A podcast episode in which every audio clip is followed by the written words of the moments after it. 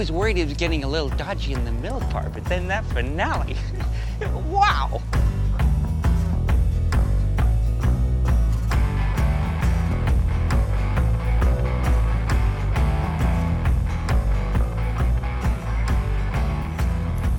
Hello, welcome to Two for One. This is the podcast where we talk about uh, two adaptations of the same material, and I'm David.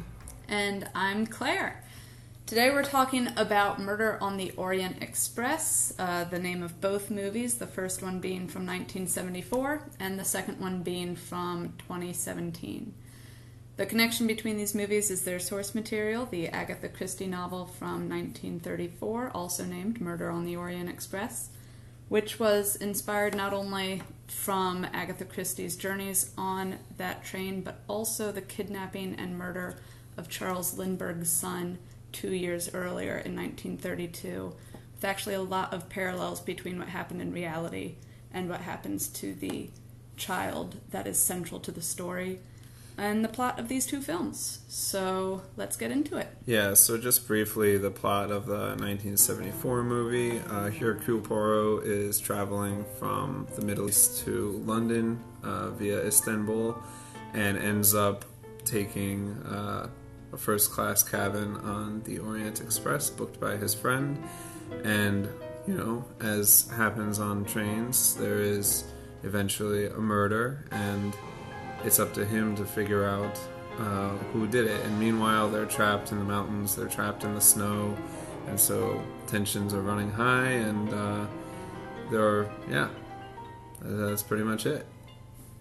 Yeah, exactly. Uh, the same plot for the new version as well. They both follow pretty much the same steps as the book, some slight changes in character names, but otherwise very similar story structures here. Yeah, and I think like the number of characters that are on the train, uh, fellow passengers in first class with Hercule Poirot um, and the murder victim, I think the number is exactly the same. Yeah, definitely in terms of, of the characters staying the same. There are slight name changes, and I think uh, one correction is that there's one fewer passenger in the new version. Because they quite smartly, I think, take away the doctor character and just merge him with the colonel that was previously played by Sean Connery and in the newer version played by Leslie Odom Jr. Because like you don't need an extra doctor who was not didn't happen to be on the car with the murder, so he was never a suspect. He's just yeah. So. no, that's a that's a funny thing is in in these types of situations, it's always there's always some contrivance to make sure that you have a very limited pool of suspects, and in this case, they're all first class passengers trapped in uh, trapped on the train in the mountains. Uh, but you know, you kind of accept that with the territory. So why don't we get into uh, some of the things that we liked about each movie, some of the differences that we noticed. Well, the motion picture teleplay was uh, respectful and exhibited tastefulness and class. Who made you an expert all of a sudden? What do you think, Claire? So I think there's a couple different things to review in this story, starting with well, I guess you could talk about the murder on the train and everything that happens in that story. But that only exists because previously, before the events of the movie happen, there's been the kidnapping and murder of a high profile couple's child. And the way that that is presented, which then, of course, sets in motion everything that happens, it's presented very differently in the two movies. So I think that's a good starting point to sort of explaining how these movies end up being pretty different. So, in the 1974 version, which I would say presents it better, mm-hmm. they start the whole movie out with, you know, the spinning newspaper headlines of this child's been kidnapped, along with spliced in with like momentary scenes of the kidnapping of the child. Yeah, meant to look like newsreel footage, Yeah. essentially. Honestly, it's done. In, it's terrifying the way it does it. It's like it'll flicker for a second or flash. It, it looks. I mean, you feel like you're signing up for a horror film in that first couple moments of the Yeah, movie. yeah. And honestly, I think that's that's a great uh, distinction to make because the 1974 version does begin with that, and we don't get that context in the 2017 version. Uh, 2017 begins with Poirot solving a murder in Jerusalem, I believe, and then basically hopping on the train. Um, at which point, one of the other passengers asks him for protection and says, "You know, I I'm worried that I'm going to be attacked. I need someone to actually be my bodyguard until we get to London." And Poirot doesn't like the guy. The guy is played by Johnny Depp. Uh, he says no. He basically tells him to fuck off, and this character, Johnny Depp's character, Cassetti, ends up murdered. Um, and then throughout the rest of the story, you get the you get the background on this kidnapping, on the the crime that set all of these events into motion. But in the 1974 version, you're already aware of that. You have the background knowledge that basically it's expected that Poirot and all of the other characters in the movie already have. He's always reminding people, "Do you do you know this name? Do you know the name? Have you mm-hmm. did you hear about this case?" And pretty much they're all like, "Yeah, I, kn- I know what you're talking about." So instead of us learning about that during the movie, it's set up in a way that we already have that information. Yeah, which I think is so important. I mean, honestly, I think both movies start in a, a way that grabs your attention. I actually really enjoyed the the Jerusalem murder, or was it murder? Whatever crime he was solving that was ended up being unrelated to the movie itself in the newer 2017 version. But actually starting with the kidnapping in the 1974 version, like you're saying, you already have that information before it becomes relevant to solving the murder. Whereas in the 2017 version, everything David just said happens. You're leading up to it. Finally, Johnny Depp's character, oh, he's been murdered. Okay, oh my gosh, stuff is happening. We gotta solve it. Wait, pause. Let's give you background information about this kidnapping mm-hmm. and murder. It's like it's the wrong moment to introduce something and it's such a serious thing to introduce too. I think the the horror of it all was was much more impactful in the 74 version. So I just think that was done better for it being such a central thing. Honestly, when we watched the newer version the first time, we were just like, so how does he know about this child kidnapping? How does he know that Cassetti was Cassetti because he's going by like an alias on the train? Um, it's just it's it's too much information all at once in the in the 2017 version. So. Yeah, and actually, I, I, think it'll be helpful as we get into some of the bigger differences to outline a few of the characters uh, that that are on the train. Everyone on the train is connected to the murder of this child in some way. What happened is the child is kidnapped um, the family decides to pay the ransom, but then the child turns out to have been murdered. In all of these events that fall out from that, the mother is so distraught that she has a miscarriage and dies. Um, the husband then has lost his his child, his wife, and his unborn baby. He ends up committing suicide, and then also a maid who is implicated in the kidnapping ended up being innocent. Um, I think she has a different name in the two movies, but I know in the newer version her name is uh, Suzanne. But she also kills herself because the fact that everybody thinks that she was involved was was so much.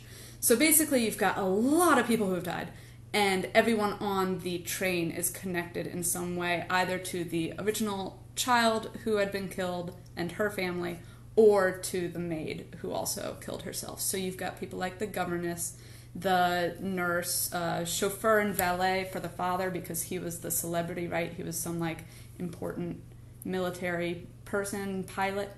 Um, so basically, everyone's connected in, in some way or another. Yeah, and because this is Poirot and it's Agatha Christie and the way this movie is made, everybody is basically a celebrity. Uh, you know you have kind of an all-star cast in both movies so if we start with the older version the 1974 version we've got sean connery he plays uh, uh, an army veteran. Ingrid Bergman plays basically a missionary. And she won Best Supporting Actress for She this did, movie. yeah, and I want to I want to come back to her in a second because she was she was you know a standout uh, for for a couple different reasons. We also have, and I'm going to want to talk about him more later, but Anthony Perkins, famously from Psycho, Mm-hmm. uh, playing Hector McQueen.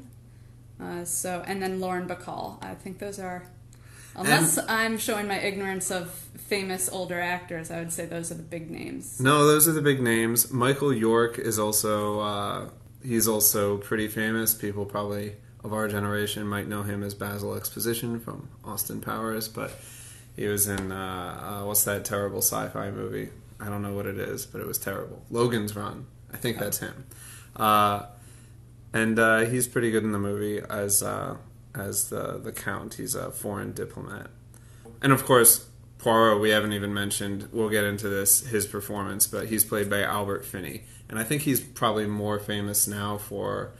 You know, Claire loves Big Fish. He's the father in that movie. He's uh, Which I would not have realized if you hadn't pointed it out while we were watching. Oh yeah, totally unrecognizable to modern audiences. I would say, at least this modern audience that only knows him as you know, kind of an older guy. Well, and let's also say in Murder on the Orient, Orient Express, his hair has so much gel in it. Well, it's a ridiculous portrayal. I think. Well, let's let's get into his like whole characterization, which I think is partially acting and partially hair. Well, It's a lot We'll of just like take that when we get to it. Um, but let's just go through the cast of the uh, the 2017 version. no supporting actor winners in the 2017 version. No, no, not. But still, like an all-star cast. I mean, we already mentioned that uh, Cassetti, who is the murder victim, who actually had set these events in motion, uh, he's played by Johnny Depp. Uh, Penelope Cruz in this one is the missionary. Uh, Leslie Odom is, I guess, a doctor and also an army friend. Right, he's like we said earlier, the same characters as. Sean Connery. Yeah. right? Uh, who else do we have? Michelle Pfeiffer, of course. Uh, she's sort of the matriarch of, of the family. Um, and she's great as always. Right, she's the Lauren Bacall character. Yeah. Daisy Ridley, she's in it. That's She's all I have to say about not that. have known it was her. No, I identified her, but like you know, I don't know. She's not my favorite or anything. Josh Gad is uh, Hector McQueen. He's the analog to Anthony Perkins, um, who I, I thought both of them were very good in their roles. Olivia Colman. This is sort of right around the time that she was breaking out. Uh, Just as- before, obviously famous to you and me for a yeah peep show. well yeah for yeah she she's great um but i think she has since become kind of a bigger star and almost like a perennial. Oh, right. She would have had a much bigger role, I think. yeah and i think now Although I would say the same of Willem Dafoe. He's famous, but he his role is so minor in this. But he he does he goes up and down with goofy. You know, he does silly movies, he does big movies and small movies. He does he does everything. But uh, yeah, I think in these movies, you know, there's there's not room for everybody to have a, an enormous role, and you know that's kind of fun.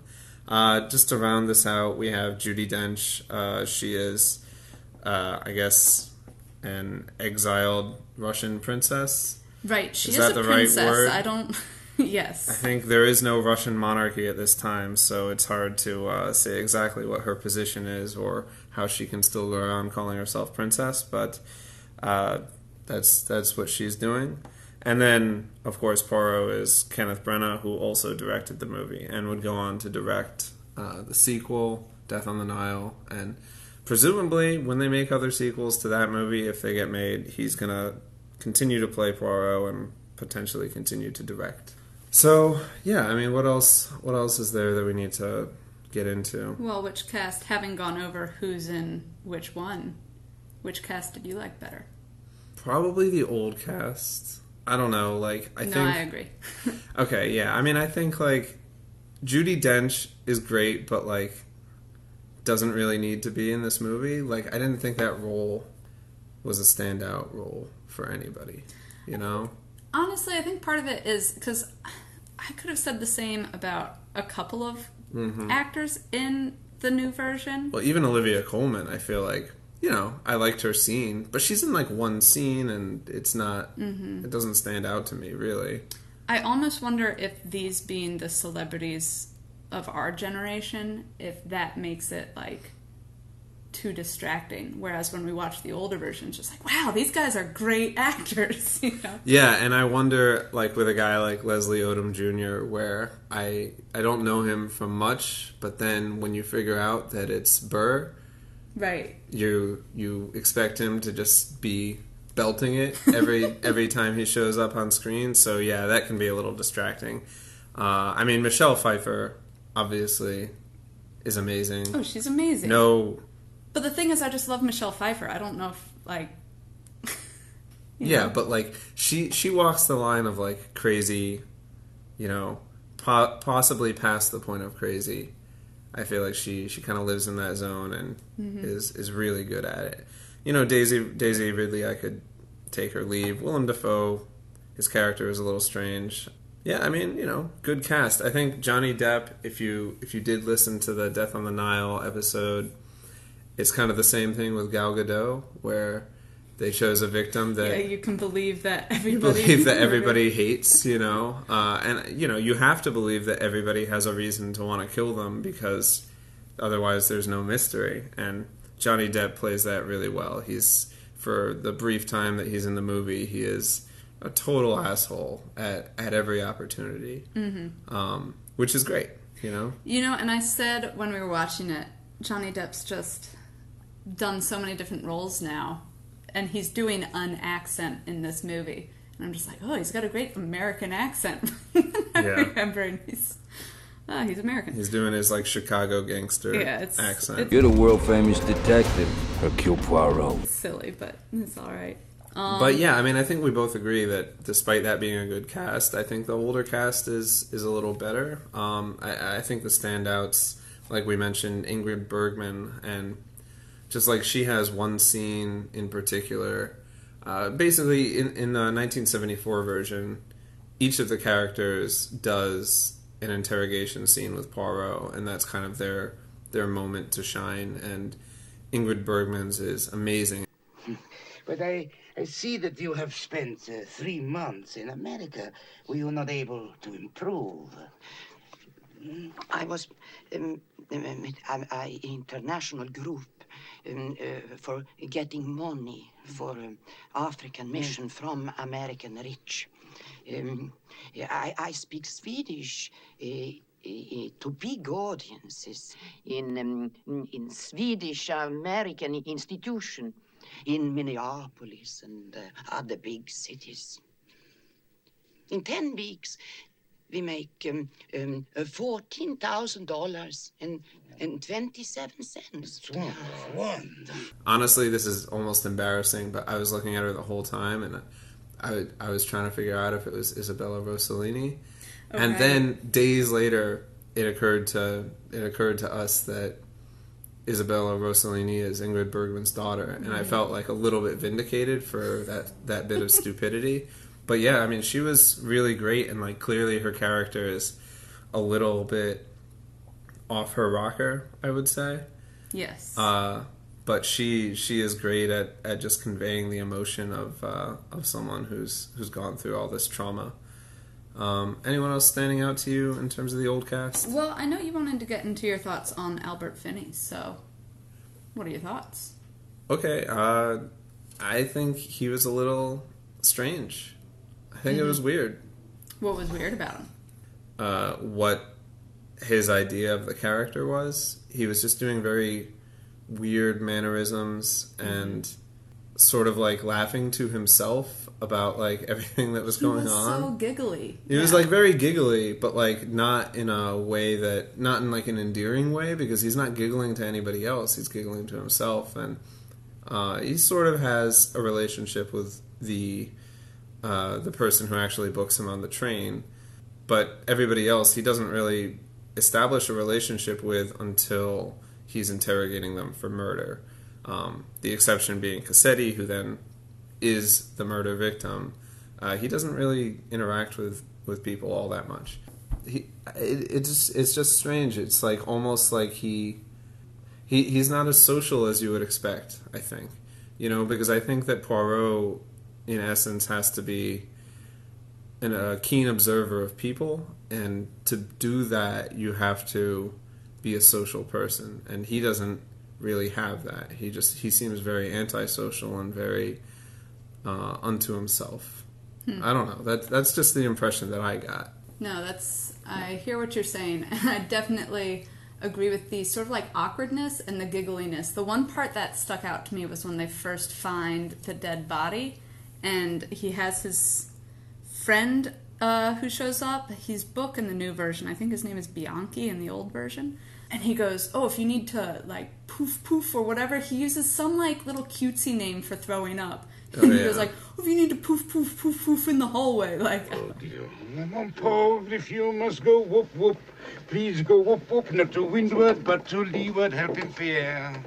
Yeah, Which is another thing. The accent that he's doing and that everyone's doing in the older version, it was often very difficult for me to follow what exactly they're saying. like when he started saying peep instead of pipe, it was just some interesting, uh, you know, character creations through the accents. Yeah, it was. There was a whole conversation where uh, Poirot pronounces the word pipe as peep, and then Sean Connery's character just goes with it and Yeah, after it. having said pipe previously. yeah, and then for the next five minutes, every time they're talking about his pipe cleaner, they just say the peep cleaner, and it's like, why are they? It's just Yeah. it doesn't make a lot of sense, but, But- it's, it's kind of funny. I, I feel like I need to to present an opposing view about Albert Finney's Poirot.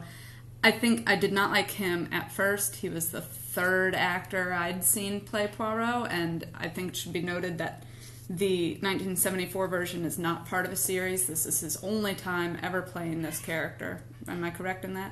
Yeah, I think so. Yeah, so um so at first I think I just I wasn't ready for him and there were things that I didn't like about him, but I think as he gets deeper into the interrogations and especially when he has his final confrontation with Sean Connery's love interest, uh, the the person who turns out to be the governess, he does that scene great. I mean, I think you can really tell that he knows what he's doing mm-hmm. because Poirot's doing two things there. He is talking to the governess, but he's also making it look like he's like attacking her from Sean Connery's point of view because he knows what he's really trying to do is get Sean Connery's ire in order to have him show up and finally tell him the truth. And I think that's a difficult that's a tall order and I think that it was very clear what was going on in that scene. Yeah, and I think there were a few scenes like that where the interrogation was serving dual purposes.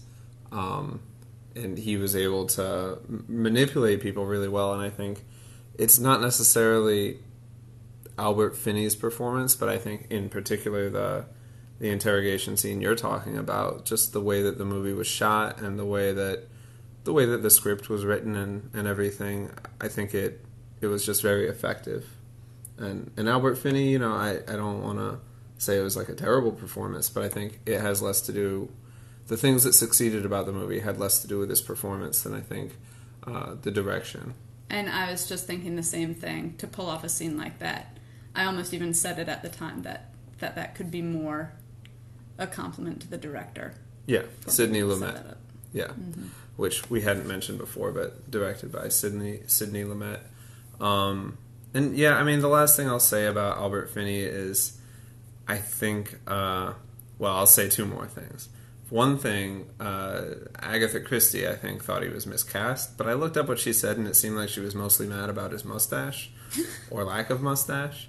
Okay. So I, I don't know if she, you know, she might not have been particularly invested in in actually caring whether uh, this was a good movie, and maybe it was just like a superficial comment. But just wanted to note that she was not enthralled by him. Um, but yeah, the other thing that I, I actually did like about him is he he seems like excited in like a weird way by all of the clues and even the crime itself. He's like almost giddy when when things are happening, uh, and doesn't really show a lot of genuine um, concern for like what's happening. He he seems just more excited by it than anything else, and I think that's kind of an interesting take. You know, that's an interesting thing that uh, I don't think Kenneth Branagh's character does.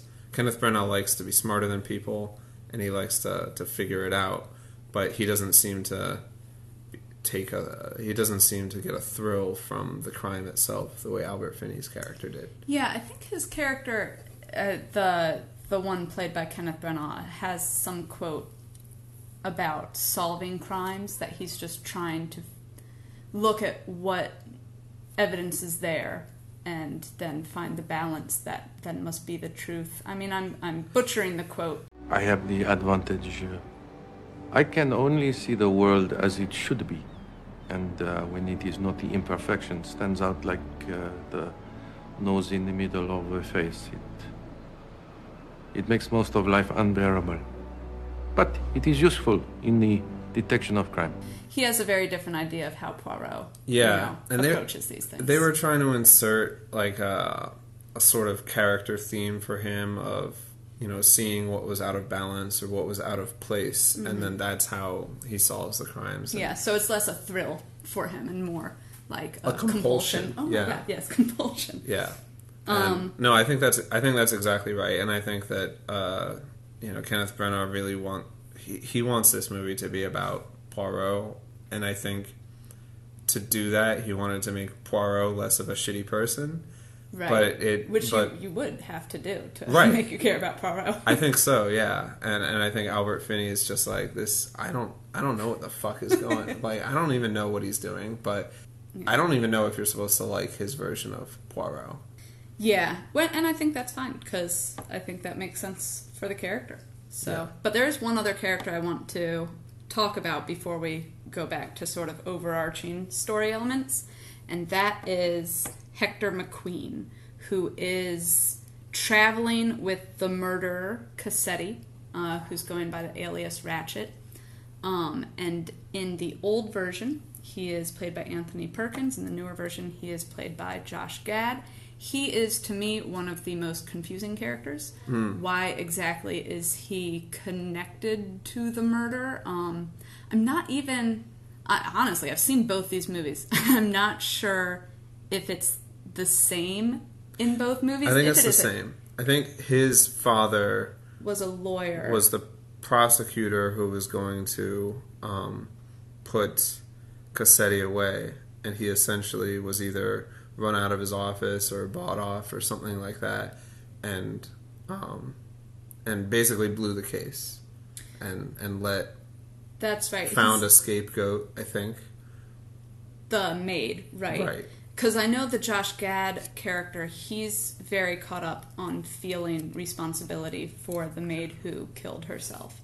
But I think I, I I'm not sure if he's he's certainly a lawyer, but I'm not sure if he was the prosecutor in the or, or if there's some slight difference. But in any case, he definitely has the farthest connection to this family than anyone else on the train who we've got like godmothers and sisters and everyone and then we've just got this guy Yeah. who's like And father certainly- represented you I, I think where you're going with this, maybe I'm getting ahead of myself, but I think Josh Gad's version of the character, you're entirely right, had nothing, nothing to do with the family except for this connection through his father, right? right And then Anthony Perkins did have a personal connection with, I believe the the mother the mother of the the child who had no not the grandmother. Yeah. Right. Because obviously the mother died uh, during the miscarriage. So it was the the grandmother who later is And, like- Lauren Bacall. This is an aside, but I couldn't tell if they were trying to do like a like a psycho thing and have him be like obsessed with her as his mother. Did you pick up on that? Because there was a whole scene where they were like, "Was she like a mother to you?" And he was like, "Kind of." And he's got like this really creepy like look. Well, see, this is the thing. I think that it was weird that that's what they went with, more than like any feeling of guilt or anything. Mm-hmm. That it's just like I just loved this woman so much as, like you're saying, as a mother figure, and it is weird. I wasn't getting psycho things at the time. Um, that's because I hadn't honestly made the psycho connection until after we watched it. But I was very struck by his presence, and I think I see what you're saying about it being creepy, but I feel like it was just someone with such internal conflict and everything, like afraid to to speak up and everything. Like there's this is a like traumatized child who's now a, a grown man, and mm-hmm. I I think it's a it's a character that you can be very flexible with. You can go in tons of different directions. Um, Yeah. He matters because the first night that Poirot's on the train, uh, this is the character that Poirot shares a room with. Um, so he's sort of like right under Poirot's, you know, watchful eye. And so I think uh, everything that Anthony Perkins brings to the character made him interesting to me. Yeah, no, I agree. Um, But then Josh Gad, who I like Josh Gad. I know, I was about to say like- the same thing. No, I don't. I didn't. I didn't really like him. And and he's got this whole thing where he's running away from the train at one point. Like he seems like he's supposed to be an important character, but again, he's a confusing character. I don't really know. you he know, doesn't. I don't think he has the same level of depth that the Anthony Perkins version did. Yeah, like they're they're giving his character a lot of screen time. Like I said, when when he's running away, and then of course his scenes with Poirot uh, in the same car as him. But then, yeah, he just lacks this depth. So I just was disappointed uh, in in the newer version of that character. Um, so I, I think the reason I bring him up is just because he was so different. Like I know you were complimenting Ingrid Bergman earlier for her portrayal of this, you know, nurse who's sort of lost it after the the the tragedy occurred. But I think Penelope Cruz also clearly comes across as a woman who has lost it, you know. So I think yeah. most of the other characters like there's similarities enough, but that Hector McQueen character was so different in the two movies, and I, I got to give it to Anthony Perkins. Yeah, no, I, I agree with that. Um, I think we should maybe cut to the chase and reveal who who done it. Yeah, who did it, in David? case in case you haven't figured it out yet. The fact that everybody on this fucking train knows this uh, murder victim and has been affected, that should maybe tip you off that this isn't like a coincidence. Um, and as it turns out, everybody did it. which is a great reveal. Like, Well, okay, so here's the thing. I think I I had seen the 2017 version first, and I I think I was very I was less than whelmed by the reveal at the end of that movie because at the end of that movie is sort of presented as Poirot has figured it out and he like makes this big dramatic show of how nobody individually could have done it and it was everybody and it's this big twist and you're really just supposed to be impressed that, that he figured it out. I, I don't know. Um, and I don't know that ending sort of didn't do it for me and I think the older version in, in 1974 they it's the same plot everybody did it but instead of the big turning point being Poirot figured it out, it's sort of like a slow build to knowing that everybody is a participant in this. And it's almost like the reveal is sort of a moral, it's like a cathartic moment, you know? That Yeah. like seeing seeing everybody and realizing that they've come together to make this decision jointly and that they pulled it off it actually like it, that's the end of the movie and and not you know the revealing who did it does that make sense Absolutely. I think there's a couple reasons for that. I think one of the main ones goes back to what we said earlier. The 74 version, the first thing you learn is that this terrible thing happened. So you want that catharsis, you know? Mm-hmm. And in the new version, like, yeah, I, I agree. It's it's just it doesn't hit the same. yeah and i think uh, there's a few of the interrogations sort of hint at how it's going to end not just that everybody did it but uh, in particular i'm thinking of sean connery's character who very explicitly talks about uh, the jury trial process and how having 12 people come together and make a decision and dole out judgment that's the way that things should be done. And he says it very you know mid conversation it's not something that you would necessarily like immediately pick up on. But as soon as it's over and i think the movie comes back to it you know you realize he was talking about what the, what was actually happening on the train and what had happened before they got on the train when this group of people came together and made this decision and carried it out. All of the people, I, I think that's sort of emblematic of the way that all the characters in the 1974 version, they're not really acting. They're not like pretending to be someone else necessarily. I mean, some of them, you know, are literally doing that. Like Anthony Perkins' character, it basically lied to get a job with Cassetti so that he could work for him and be mm-hmm. on this train. But they're not really lying about their motivations to Poirot. They're not really hiding anything, or they're not hiding it very well because that's not really what they're there to do. They did what they're there to do, and everything else is just like trying to get away with it if possible. But like, I don't think that some of them, I, I think, just do not care really whether they get away with it. Well, I think uh, I think it's a little different from what you're saying because they certainly tried to hide it, but it's like a slapshod, you know, job, Right. Because they thought that they had booked every room on this train. And that there wouldn't be anybody, even the conductor's in on it. He ends up being the father right. of, of the maid who had who had killed herself. So when Poirot ends up on this train, that's when they suddenly need to stay in character. Like people like uh, Lauren Bacall's character, she is going by a different name, Mrs. Hubbard, the whole time, which she had gotten to hide the fact that she was not bedridden, right, as she had been claiming. But then they yeah they have to be keeping this charade up that they hadn't expected to have to do and one thing that i love about the 1974 version is that that is explicit that they hadn't been Yeah. expecting to be doing this and that's why some of them did a really bad job Yeah. in interrogation I think we both loved uh, the one guy who there he he has a whole interrogation, and then at the end, Poirot asks him a question, basically asking him whether he'd ever worked for uh, for the family, uh, he's like have you ever driven as a chauffeur and the guy just goes, "No." yeah just and ten minutes later, Poirot's like.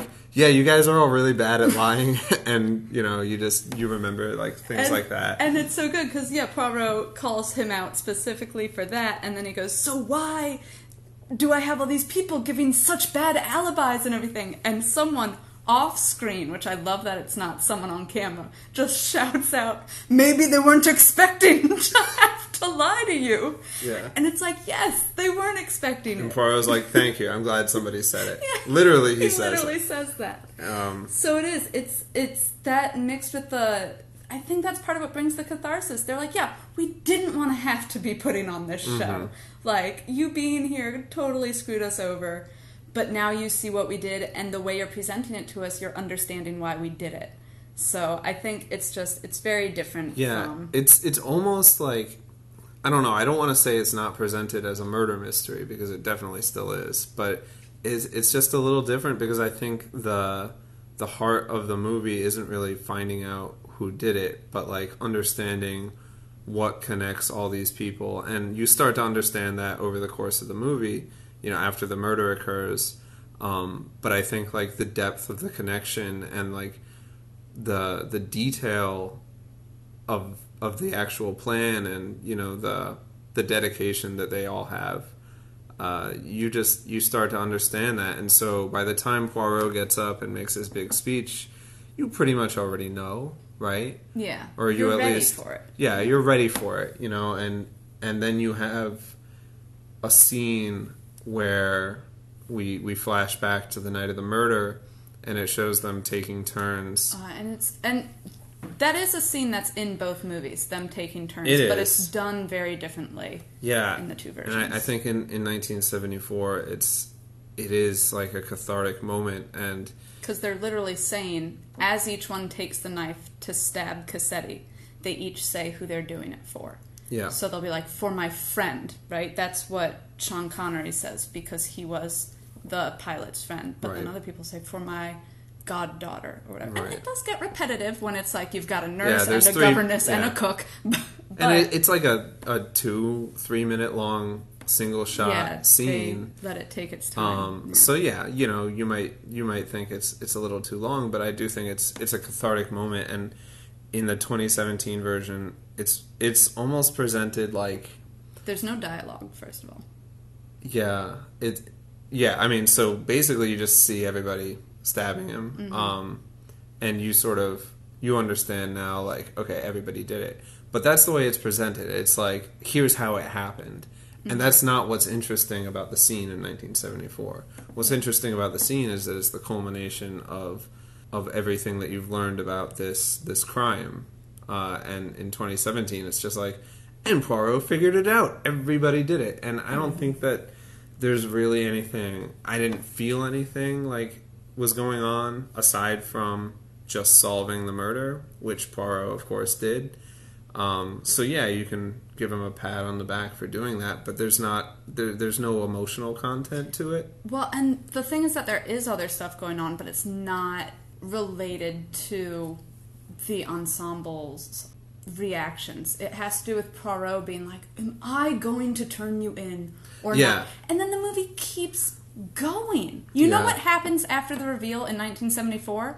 They all pop a glass of champagne, and everybody walks by the grandmother who lost her daughter and her grandchildren, and they all, you know, They- they clink toast, glasses. And that's all you want to see after the reveal scene. Poirot says, I'm not turning you in. Like, Yeah. So I, I think just to be clear, the difference is that in 1974, Poirot gathers them all in, uh, I guess, the dining car, and tells them there's two possibilities. I repeat. A repulsive murderer has himself been repulsively and perhaps deservedly murdered. But in which of the two ways that I have suggested? In the simpler way by the mafioso disguised as a wagon-lit conductor? Or in the more complex way that I have just outlined? Which uh, involves many questions and, of course, considerable scandal. Tenez bien qui it is for you, as the director of the line, to choose a solution that we shall offer to the police at Brod. I confess, I am in two minds. Though I, uh, I think the police at Brod would uh, prefer the simplicity of the first solution. Yeah, yeah.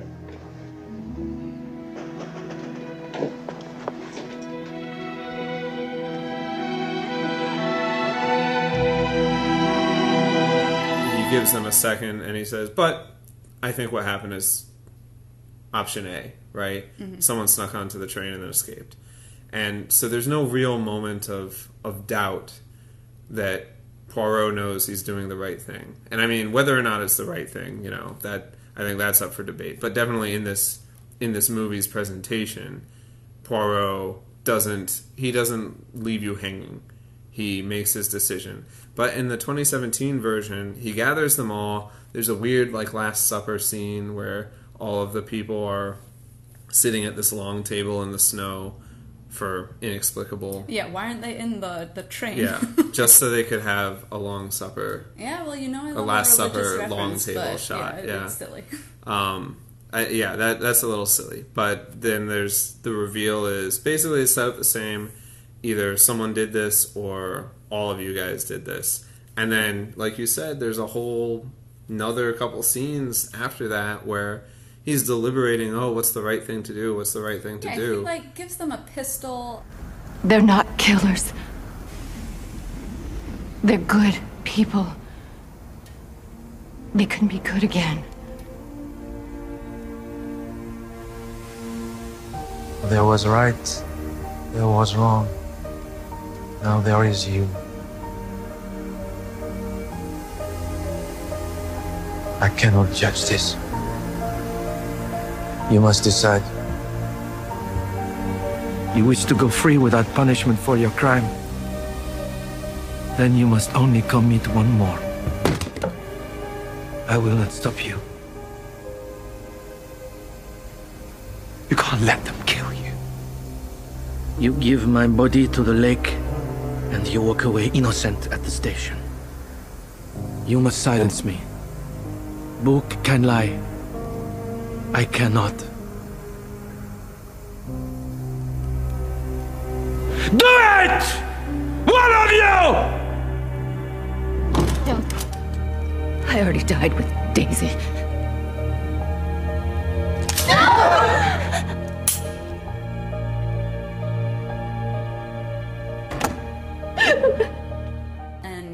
Pfeiffer is like, oh, I'll just kill myself, but then it wasn't loaded. Why are we doing all this? Yeah, there's just a lot, and I think like it it just shifts the focus so like ever so slightly, Exactly. and I think takes away from the emotion of the movie.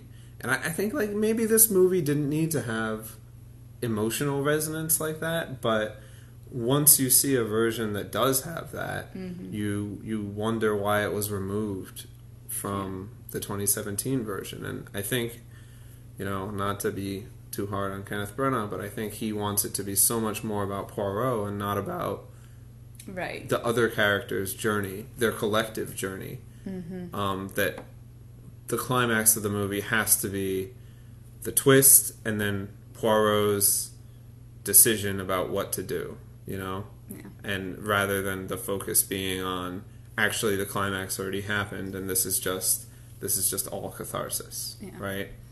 Um, so that's what I think the major the Mhm. major difference in the ending is. I'll add one. Um, just my my only criticism of the '74 versions, and I think this has much more to do with the era of filmmaking that it was a part of. But when he's doing the reveal, and I think you mentioned this, he brings up specific things that they said, and then it will always flash back to that moment that we saw earlier. Mhm. But at this point in in movie making, you know the audience. They, they just saw that. You Right. don't need to show me it again. I remember that that happened. So that that sort of chunked up the reveal a little bit and added to the the lengthiness of it. Um, Mhm. and I'm as I said, I love the reveal scene. That's just my one sort of modern criticism of the way it was put together. Yeah, I think that's much more common in older movies. Is that you need to see it again, and it's like you can't just take a, take your word for it. That hey, remember when I said this? It's like, all right, maybe I don't remember, but like I'll take your word for Right. it. I don't need to see it again. That's not going to make me feel like I remember it if I didn't. so yeah, I don't think that's necessary. But yeah, I think I think we're in agreement. I mean, I guess we should just talk about officially which one we would want to re- recommend. In many ways, the work of a critic is easy. We risk very little, yet enjoy a position over those who offer up their work and themselves to our judgment. All right, you go first because I, I gotta hear your opinion and then decide if I agree with you or not. I I mean, like I said when I saw the 2017 version, I don't think I loved it. I loved uh, I I really enjoyed the first half of the movie, everything up to the murder of Johnny Depp, and I thought the ending kind of fell apart, and I think I didn't realize why until I saw the 1974 version, but I think seeing that version you at least for me I sort of realized that the story wasn't necessarily Poirot's story and that shifting the focus to Poirot emptied it emotionally or took took the heart out of it a little bit and it just seems like kind of a shell of a story because yeah you go back to 1974 and it's almost uh it, it's it's almost exactly the same but it feels like a completely different r- movie by the time you get to the end so I I would have to say if, if someone's asking, I would I would recommend the 1974 version. But that being said, you know, it's not flawless. I don't really, I still don't understand what Albert Finney is doing, or who did his hair. um, I I think Agatha Christie didn't like his mustache. I don't know. Maybe there was a mustache problem. I, you know, I don't know. I don't know. Like, I don't understand what he's doing. So it's not it's not necessarily perfect. Um, but that that's what I would recommend. yeah, I think I gotta agree. 1974. What can I tell you, kid? You're right. When you're right, you're right. And you're right. Honestly, I don't think I don't think I have a super strong recommendation for either. I certainly enjoyed both of these movies, but neither of them are a movie that I would immediately tell someone they gotta watch. Um, but between the two, I'd say, yeah, watch the 1974 version. I think it's a great story, though, which is the thing. I think it, it I'm ready for it to be done again, which is the last thing we talk about. Um, how would we make the newer, better, brighter version of Murder on the Orient Express? The most scathingly brilliant idea. Yeah, well, if you again, if you go back to our episode on Death on the Nile, I think I mentioned that I didn't think it was necessarily Kenneth Branagh's acting that is holding his Poirot back, but maybe it's his uh, his his focus on Poirot as a character, and you can have Kenneth Branagh be Poirot, but pull back a little bit and and take in more of the the big picture of you know the the atmosphere, the themes of the specific story that aren't related to Poirot. Uh, you know, the cast is always going to be super important. So I don't know. You know, I think maybe having I don't know. I, I really like the 1974 version. I don't like Al- Albert Finney, so I think if you could just swap him out, you know, and maybe if they had done it with Peter Ustinov, who played Poirot in Mm-hmm. In Death on the Nile, um, the the older version, uh, 1978. I think that could have been I that I mean I think I would have loved it. I think that would have that would have been just a an amazing movie. Yeah, yeah. I mean, I like Albert Finney. You know, he's uh, he's he's a good actor. You know, but I, I, I think he's a little distracting from the story in this movie in a different way than Kenneth Branagh is. I think uh, Albert Finney is out of place, just just a little a little strange uh, and and distracting. I, I can't really describe it. No, I know what you mean, and I I understand what you're saying. That like as far as presenting this story, taking the 1974 version and changing the Poirot would would be a pretty great adaptation. But I'm gonna say something kind of. I think this is gonna be, uh, you know, controversial take because I think when you have a source material, especially for a mystery, changing things about it can make it really messy.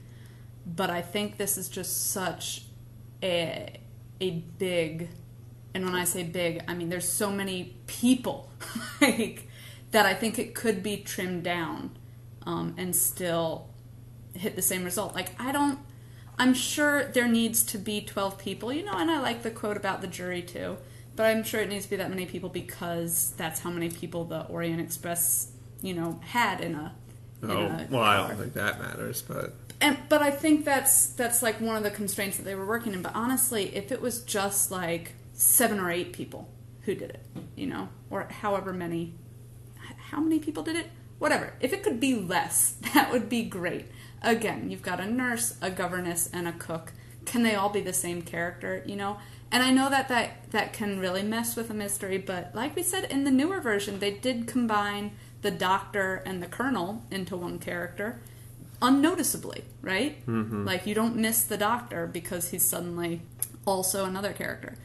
So I think in order to track everyone's connection to it, like, and maybe that's me not understanding the way families, rich families, you know, operated at that time. That it was a whole household. Yeah, I mean- devoted to the child. it's also, you know, partially I think it's a numbers thing, and partially I think you're right that it's like, well, this is the mother, this is the godmother, this is the other mother, and it's like I don't Mhm. know who, like, it, like the it gets very confusing very quickly. So I think if you're just watching, whichever version of the these movies you watch. Um, if you're just watching it one time, there's no way that you're going to leave and know everybody's connection to the family, right? I, I just don't think it's possible, and I think, you know, I mean, I think it's possible. I don't know. I think. I've got a pretty good handle on it. yeah, but you watched two movies, That's true. which are basically the same, and then presumably you did some amount of research for this podcast. Yeah. So I mean, but like comparatively, you know, I feel like The Hobbit, Hobbits. It, it had a lot of trouble having you remember who all these dwarves are because there's And twelve They dwarves. probably felt like they had to follow the source material. Yeah, yeah. Oh well, I mean, Well, Except for let's put Legolas in there, so I don't know. Well, yeah, I mean, like you know, who knows what they were doing? But I think you're right. You know, you get up to a certain number of characters, and I think it, it can get really difficult. But I don't think it matters specifically. You know, knowing okay, what was Judi Dench actually to the murder victim? But I think if the interrogation scenes are the heart of like understanding their connection, then let's spend more time in them, which means Well- we need to have less of them. No, I think for each interrogation scene, I think like you can follow it as its own scene, right? Like in the moment, you know what the relationship is. And I think that's really all that matters, you know? And I don't, you know, I don't know, maybe the the murder could have happened earlier in the story and then you'd get a few more minutes each for for each interrogation, something like that. I don't know. Um, but I, I also think that it's fun to get Cassetti uh, to have like scenes with him and see what a fucking asshole he is. I think that's important too. So I, you know, I think if you're saying you could make a longer version of this movie, No, no, no. Just maximize the time that matters. I don't know. I don't know. I think like it. I think the '74 version. I mean, I think both versions did well with their time. You know. Yeah, well, all right. Well, let me hit you with the other thing that I would do with the um, with my new version, right? And this is inspired from the '74 version and what we liked, which is it's more clear that they're sort of scrambling to to cover their tracks for what they thought was going to be the perfect crime because Mhm. there would be no witnesses, right? Since they all did it.